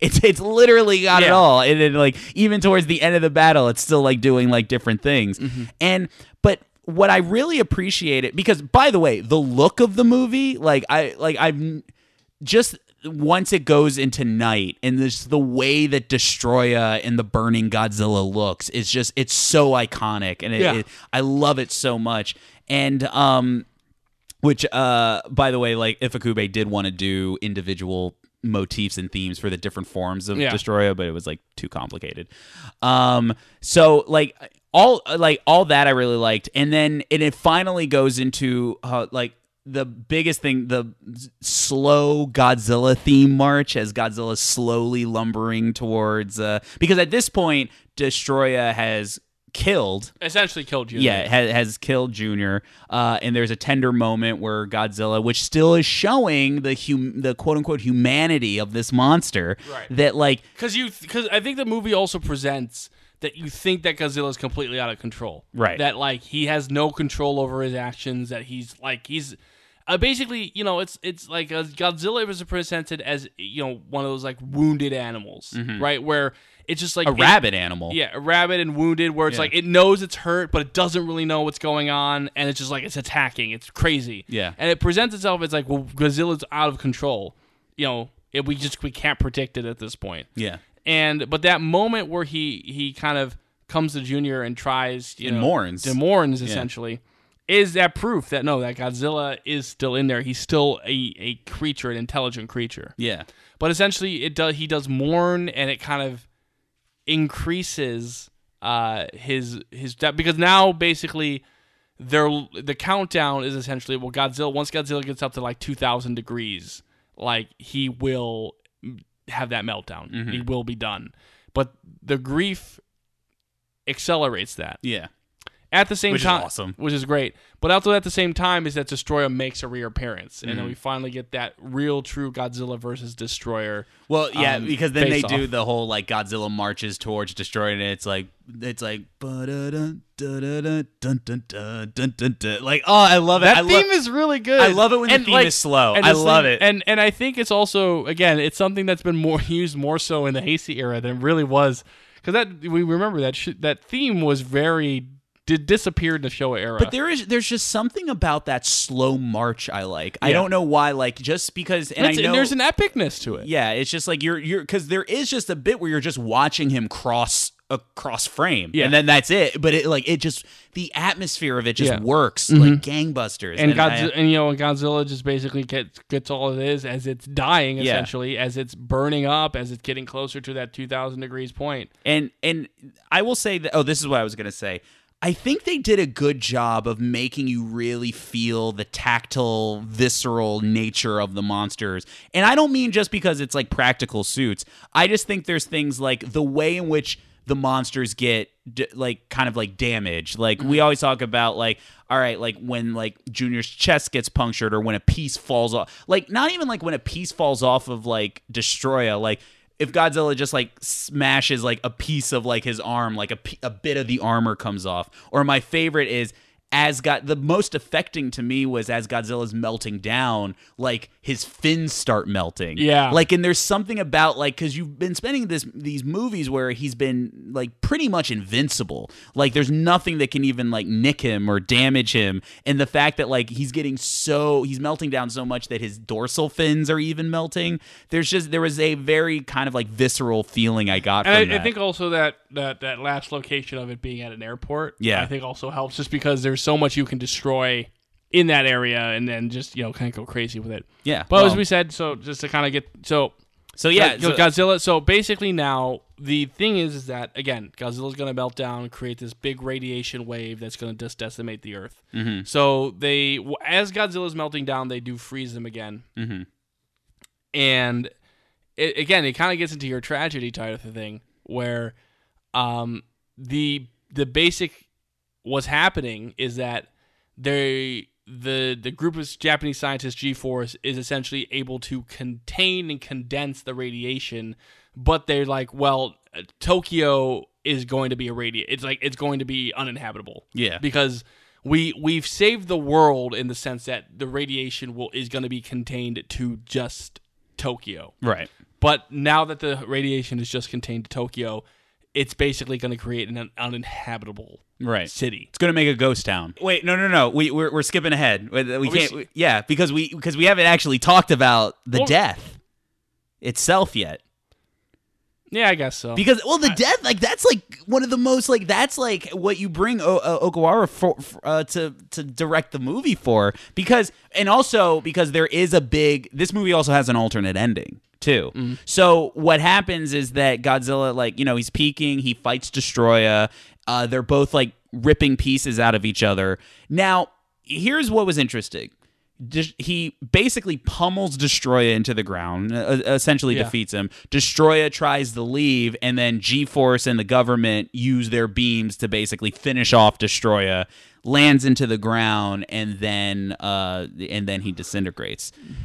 There was an alternate ending where just that happened. Destroya got back up, and then Godzilla started pummeling like destroy and like basically just like ah fuck yeah like just like destroying him and then he was going to melt down and it was going to be one of those as godzilla melted down that also melted like destroya and then it was like this big like big calamitous like uh ending to the Yeah. movie um they didn't the director decided not to do that because he felt that that centered the movie around like oh the monster's fighting and oh the monster's and, defeated. and we want to focus more on the death of right. Godzilla. and there was a little bit of me and i've always felt like this way and there's still a portion of me it's like man but it's like i kind of would like to see godzilla deliver that final blow to the monster in his final movie especially it being the oxygen destroyer and like he's so powerful that he even overcame the oxygen destroyer.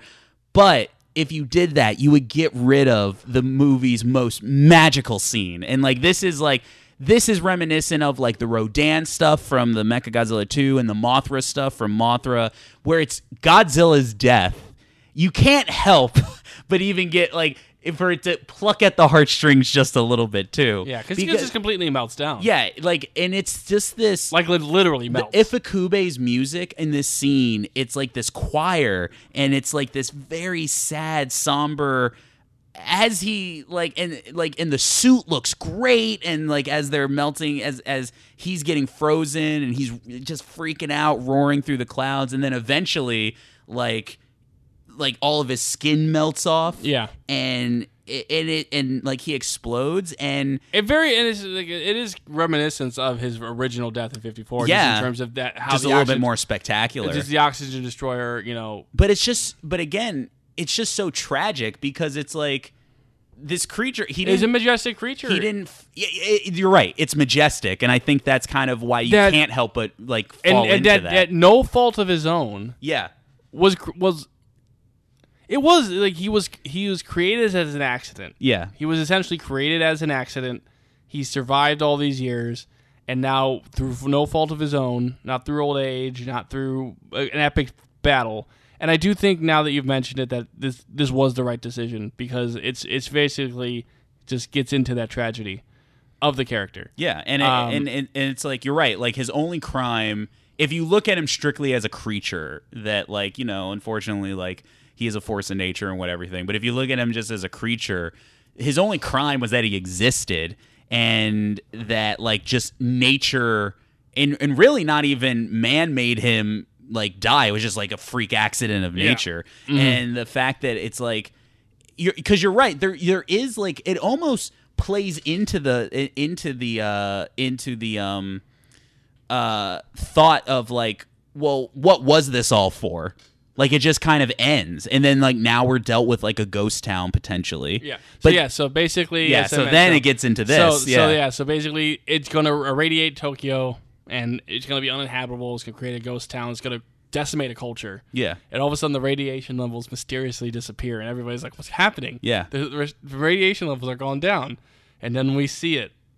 What do we see? Well, you, you I think you need to describe. It. We this. see the camera pan forward through the clouds uh, as we hear or no first we see a shadow then we see a silhouette and it is the silhouette of a younger uh, looks like our classic godzilla Yeah. and it's the silhouette of a very lively looking resurrected godzilla junior Mm-hmm. in the form of the king of the monsters himself could this end Yeah. on a more perfect image Yeah, it's because pretty cool. but again it's pretty cool. I mean, it's like that's what it is. It's but, pretty nice. But that's the thing. It's like there was only in the canon of this movie, there was only two ways it could end. It can either end in the complete total nuclear meltdown, or it just ends with the vicious cycle Yeah. kind of going over again. Like now there's a new Godzilla. Who knows what's going to happen after that? And there's still a sense of tragedy in that too. Because I mean, we didn't mention this moment too, but as as Miki has watched the death of you know Godzilla, Yeah. and she's already seen Godzilla Junior get decimated. She doesn't know at this point he's going to be resurrected. She he basically says, "It's over. You know, I my life has changed. Yeah. it's different. It's done. This yeah, is it." That that well, the era has come to a Yeah. close, and and it's opening up to a new era. But it's also like a new era where you still have a giant radioactive monster Yeah. destroying a bunch of stuff. So it it. it it's a movie that has its cake and eats it too in the best Mm-hmm. way, where it leans into like this is the payment we would we, we get for like all the nuclear stuff, but then also remember how I said that going through this podcast has been very illuminating because it's been showing uh, how these themes of the of that these movies keep uh, hitting on are so relevant Mm-hmm. despite how much history and time has passed. This movie leans into that where it's like the new era is going to continue. Yeah. Uh, and and I and think there will be it- further adventures to come. and I think it I think it's beautifully I Yeah. think it's beau- beautifully Yeah. expressed. Mm-hmm. So that's Godzilla versus Destroy. Nick, what are your overall thoughts on I, it? okay, now talking about it, I think it is the best film of the Heisei era. like, I, I just don't. I mean, like, in terms of my rankings, I, I'm a very big on the rankings. Yeah, yeah, yeah. And I still think like I, I, there's something about that first like 1954 that's just never. I think, I think it's never going to be topped. You know, it's just like there's some magical to nature to that first movie, Mm-hmm. and I do appreciate like. There's a specific absurdity of Ghidorah that I just like will never not get over either. Sure, sure. I think those are going to really be my top two, but I think this really slots itself as like top 3 Mm-hmm. and just in terms of thematics, as an ending uh, to to an era and and to a character, seemingly. Mm-hmm. I, I just think it's it's near perfect. It's it's just does so much so well. Yeah, I, I think this matches with Mothra as being like. I mean, the, those two, they, Yeah, they almost really- complement each other by They, being they, like, they're yeah. very much like two sides of the same coin in in terms of their thematics. Well, one's like 'Cause- 'cause- the very like kind of uplifting, like magical version, and this is the dark, tragic version. and and but they also both have it even if this one doesn't have it as specifically uh this they both have a very spiritual element to them you know um you know mothra more has it literally as mothra is kind of a spirit creature Mm-hmm. uh, but this one does have it more in a thematic sense is there's a spiritual you know tragic spiritual element to it Yeah. i think that kind of complements the uplifting spiritual element of mothra very well like the, these these two movies i think would be excellent double features But the more important question out of all of this is who is Harrison Ford? Hmm. Harrison Ford should have been just the guy who talks about like we found this on the internet. And I don't know. I don't know. If oh no no no! The he replace the pilot at the beginning of the movie. Yeah. the one remember when they lift off and he almost runs into Godzilla. Yeah. Mm. that should have been Harrison Ford. I'll go with that. okay. Let me think for a second. He's okay. He's the you know and he's the manager of the construction project that's like gets all kind of weird based on the uh, um the oxygen destroyer creature. Oh know? yeah yeah yeah yeah like, he- yeah. He, like when the, when all the like miners or whatever is just like what the elevator shaft melted. Yeah. he's the guy that they have to tell like who's gonna pay, who do you think's gonna pay for that? what happened here? I love it. I love it. Um, all right, Nick. Uh, uh, some th- few things to wrap up, and then I'm going to ask you a question. Okay. Uh, so reviews and uh, the pose, uh, or just the reception of the movie. Uh, the film was met with very positive reception and is considered amongst fans to be a favorite within the Heisei era, and to some degree considered a classic in the canon overall, even if simply due to the event factor of the film. Uh, the film itself was the closest uh, to Godzilla vs. Mothra's success and was the number one Japanese film in the box office for uh, in 1996.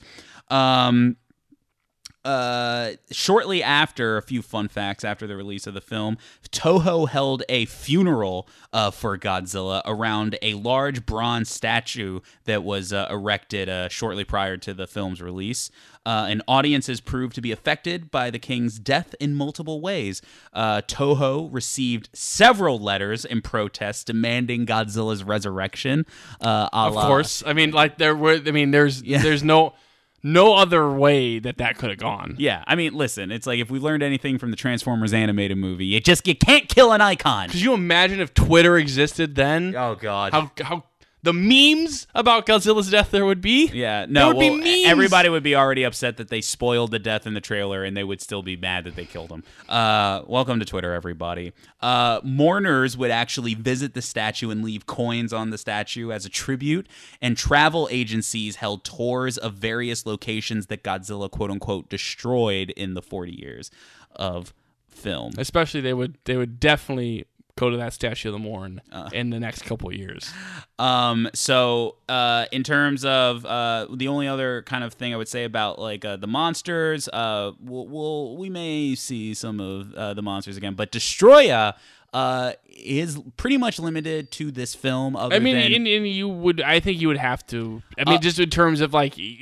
That's one of those things where, like, if you use Destroya again, it would just you know, it's like you overexpose it. You know why? You know why? Because he's basically he's the bane of this Yeah. movie. He's the venom of this movie. That once you're ab- once you get past the '90s, what are you gonna do with this character? You- you- that is very true. It's, it's just like he, Venom and Destroyer are very two similar things in that they really fit the original thing that they do. Yeah. But once you take it out of that, you have to be very creative to make it work without making it seem like, well, this is kind of lame. Yeah, I mean, other than like he's in all the video games and things Yeah, like that. of like, course, yeah. he's like that. Um, so uh, despite uh, the efforts to highlight the uh, end of the era that Toho marketed, Toho did assure audiences that their future with Godzilla was not permanent, and they actually estimated that they would continue with more films around 2005 once TriStar had finished its run with the finished its kaiju. trilogy?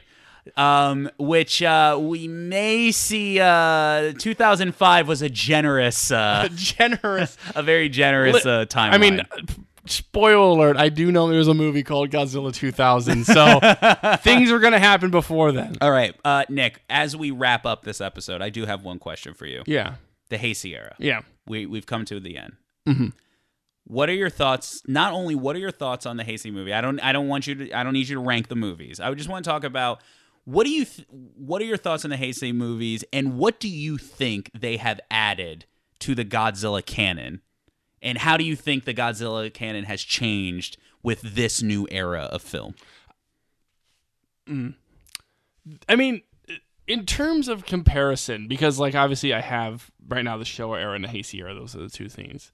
Um, the Heisei era is definitely, in many ways, a more consistent era of filmmaking. It's just like in terms of, it, it kind of feels like the Heisei era is what the Dalton movies and the Brosnan movies were to Bond, in that it essentially kind of brings them to a modern standard of filmmaking and and kind of storytelling as well. That it just kind of because with the with the Showa era, I mean, I want to. I'll talk about. Let me get back to Showa era later because I, I have some things, uh, thoughts on the two comparisons.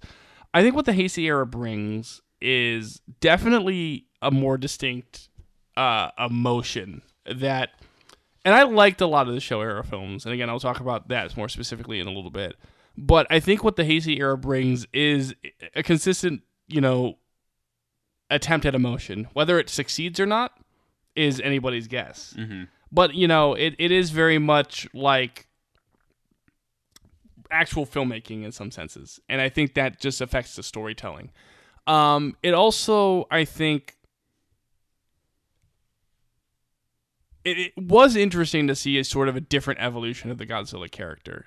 Um, in terms of again, just kind of presenting him as the force of nature, um, and, and as a creature more so than the humanized version of Godzilla that we've really kind of saw at the end of the Showa era. Um, because while I think all the movies of the Heisei era as a whole are all better films. Like if you took the Heisei films as a whole, they're better films than the Showa films, mm-hmm. mostly. The thing about the Showa films that I always found very interesting was that you really didn't know what you were going to get next, right? Like you had just these movies where it's like, okay, we're going to do a sludge monster, we're going to do this this kid movie where he's this this weird kid's doing the thing. We're gonna have this crazy big fight Megalon versus Jet Jaguar. Like you never really knew what you were gonna get with those movies. Mm-hmm. Whereas with the Heisei era, there was that more consistency with the storytelling and the tone and the through line through the movies. That kind of grounded tone, kind of you know, it never really got to those absurd heights of the Showa era, but you know, it sometimes played with it. Now, again, a lot. I still appreciate so much of that crazy, insane, weird Showa action.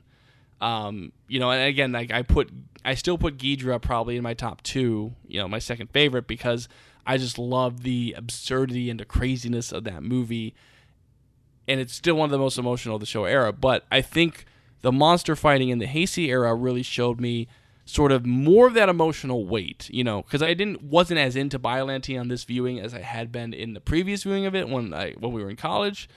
But even that last Biolante fight, you know, as much as I said that that movie, I don't feel the stakes of it. Even directed wise, I can admit that they are trying, mm-hmm. you know, and and it's trying for something different. Mm-hmm. And I think that just it made me I, I was a little bit at first, a little bit weary on it, you know, especially with 84 and Biolante. I wasn't as into it. But as it gone on, I did start to appreciate the different take on the monster action and and how it could be in some ways more effective. All right, mind if I take this one home? Uh, with the, so with my overall thoughts, I think uh, in my most bold statement, I think the Heisei era is maybe one of the most vital is the vital era of the Godzilla franchise that actually made this a legitimate film franchise that is going to last as long as it needs to. And the reason I say that is that I think the original film is good. I think those early films are good. But I think that the Heisei era brings a little bit of a balance to um, the franchise as a whole and shows that it wasn't just basically the series of very cheap Saturday morning cartoons that made it palatable and iconic to kids. But now I think that with the Heisei eras, we are seeing that these were, at least in the Japanese sense, like these were like actual legit blockbuster films Yeah. that they could make and that there was a craft to these films that could be made like with the suits and the monsters i think that you're right i think that this is the first time that i think this is what's introducing an an atmosphere to the to the monster movies that was generally not present since 54 Yeah. and I think maybe the most in Ghidorah, the the three headed monster, there was a little bit because the monsters were so good. But I think for the most part, the Godzilla movies have been silly and fun, and I think that that's a vital aspect to it. But I think that without the Heisei films, it doesn't get anywhere past that. And I'm not even saying like it's going like the grounded, gritty adult route because these are still silly, big, like kind of like comical movies. Yeah. But I do think that there is a level of like when you do have like uh these kind of like and and these movies were a little bit more thought out too and i think that there was a little bit more attention into trying to make these movies work as much i don't think that these I don't think that you get peop uh, like Dougherty wanting to make King of the Monsters the way that he's making it ri- right now without Godzilla versus Mothra. I don't think that you get like Vogt-Roberts wanting to make it without some of these types of movies. Yeah. I think that I think that th- this brought balance to the franchise where they I think that there is a little bit of the silly stuff that like oh I want to play with the monsters like they're action figures but without the Heisei era there's none of that personality there's none of that atmosphere and there's none of that effort to craft a movie around these giant monsters and I think that through the suits through the animatronics um through like the models and the sets that uh, Toho was pushing to make. I mean, like they they perfected the whole blending the uh, the locations with like we've seen it just from it did not look great in in 84 and then by the time you get to Destroya like like it, it's not quite as seamless but it still is uh Yeah. it still looks great like the stuff in the big pool looks amazing Yeah. uh, the stuff when he's in the city looks amazing and i think that um in its own way where the godzilla movies in the showa era had made him the hero they uh, lean into the tragic figure of of this giant living creature and i i just think that the Showa era did a lot uh, to bring some attention to the franchise, and I think that the Heisei era uh, solidified it, cemented it, and legitimized it to be a franchise that will live on forever. And I love every, I love these movies. I love the way they look. I love how bonkers they get. Um, like they just bring me so much joy in watching it. But I think that this is the reason that we're doing Bonzilla is the Heisei era. I actually don't disagree at all. I think that's a very perfect way to put it. and uh, so uh, and that that that's all for that that was all for me we talked about my favorite era of godzilla and trust me i'm still looking very much forward to the to all the godzilla movies we're, we're moving on. Uh, but nick with all that said we've talked about showa we talked about heisei and we have to talk kind of take a detour into an unofficial quote unquote era status of the Godzilla films in which we talk about the American Godzilla films in which we skip ahead 3 years to 1998 and talk about Roland Emmerich's Godzilla. I am very much looking forward to watching this one. I'm very much looking forward for you to look up this development history. Oh, I cannot tell- wait. Listen, because I've not seen this one. Um, I know elements about it. oh man, can't Uh, wait. Can't I'm, wait for you to I'm looking it. forward to seeing Hank Azaria. Jean Reno. Jean Reno. And how Matt- could you not want a blockbuster starring Matthew Broderick? um, but yes, that'll be our film I'm, next I'm time. sure there's going to be some really choice Roland Emmerich quotes. Yeah. Um, that we're going to talk about. But next time is not a Godzilla movie. It is a Bond movie. It is a Bond movie, and we're gonna get something a little bit better than '98 Godzilla. Yeah. Um, I'm gonna be very interested again. Now wait a minute, you haven't seen '98 Godzilla. Skyfall's better. Skyfall's better. Um, uh, but yeah, uh, we're gonna go to what is the 50th anniversary of the franchise, 2012, um, and really just kind of the culmination of what the Craig era was leading up to in terms of its, you know, in terms of success, in terms of a movie. Um, and to many, it is one of you know the best modern bonds, but one of the you know puts in people. A lot of people put it on the on the top of their bond lists. Yeah. and it'll be very interesting for us to discuss and revisit Skyfall. All right. Well, Nick, uh, can't wait for that. Uh, I actually enjoy Skyfall quite a bit. Always down to rewatch it. This time, looking forward to talking about it. Yeah. But uh, for today, uh, thanks for sticking with us. Uh, you know, it, we when it's the end of an era, we jam pack the episode. It's our it's our show. We do what we want. But right now, I'm done. We're You're done. done. We're done. All right, we got plugs. You can go to our uh, Twitter account at BonzillaPod, uh, twitter.com slash Bonzilla007. Uh, you can go to our Facebook account at facebook.com slash Bonzilla007. Uh, you can like and subscribe iTunes and SoundCloud. You can email us at uh, bonzillapod at gmail.com. All right, Nick. Well, until until next time, we'll try to get uh, Toho those destroyer rights. And listen, to me, um, we have to figure out how we're going to talk about the core on a podcast. we'll do that. See you later, folks. bye bye.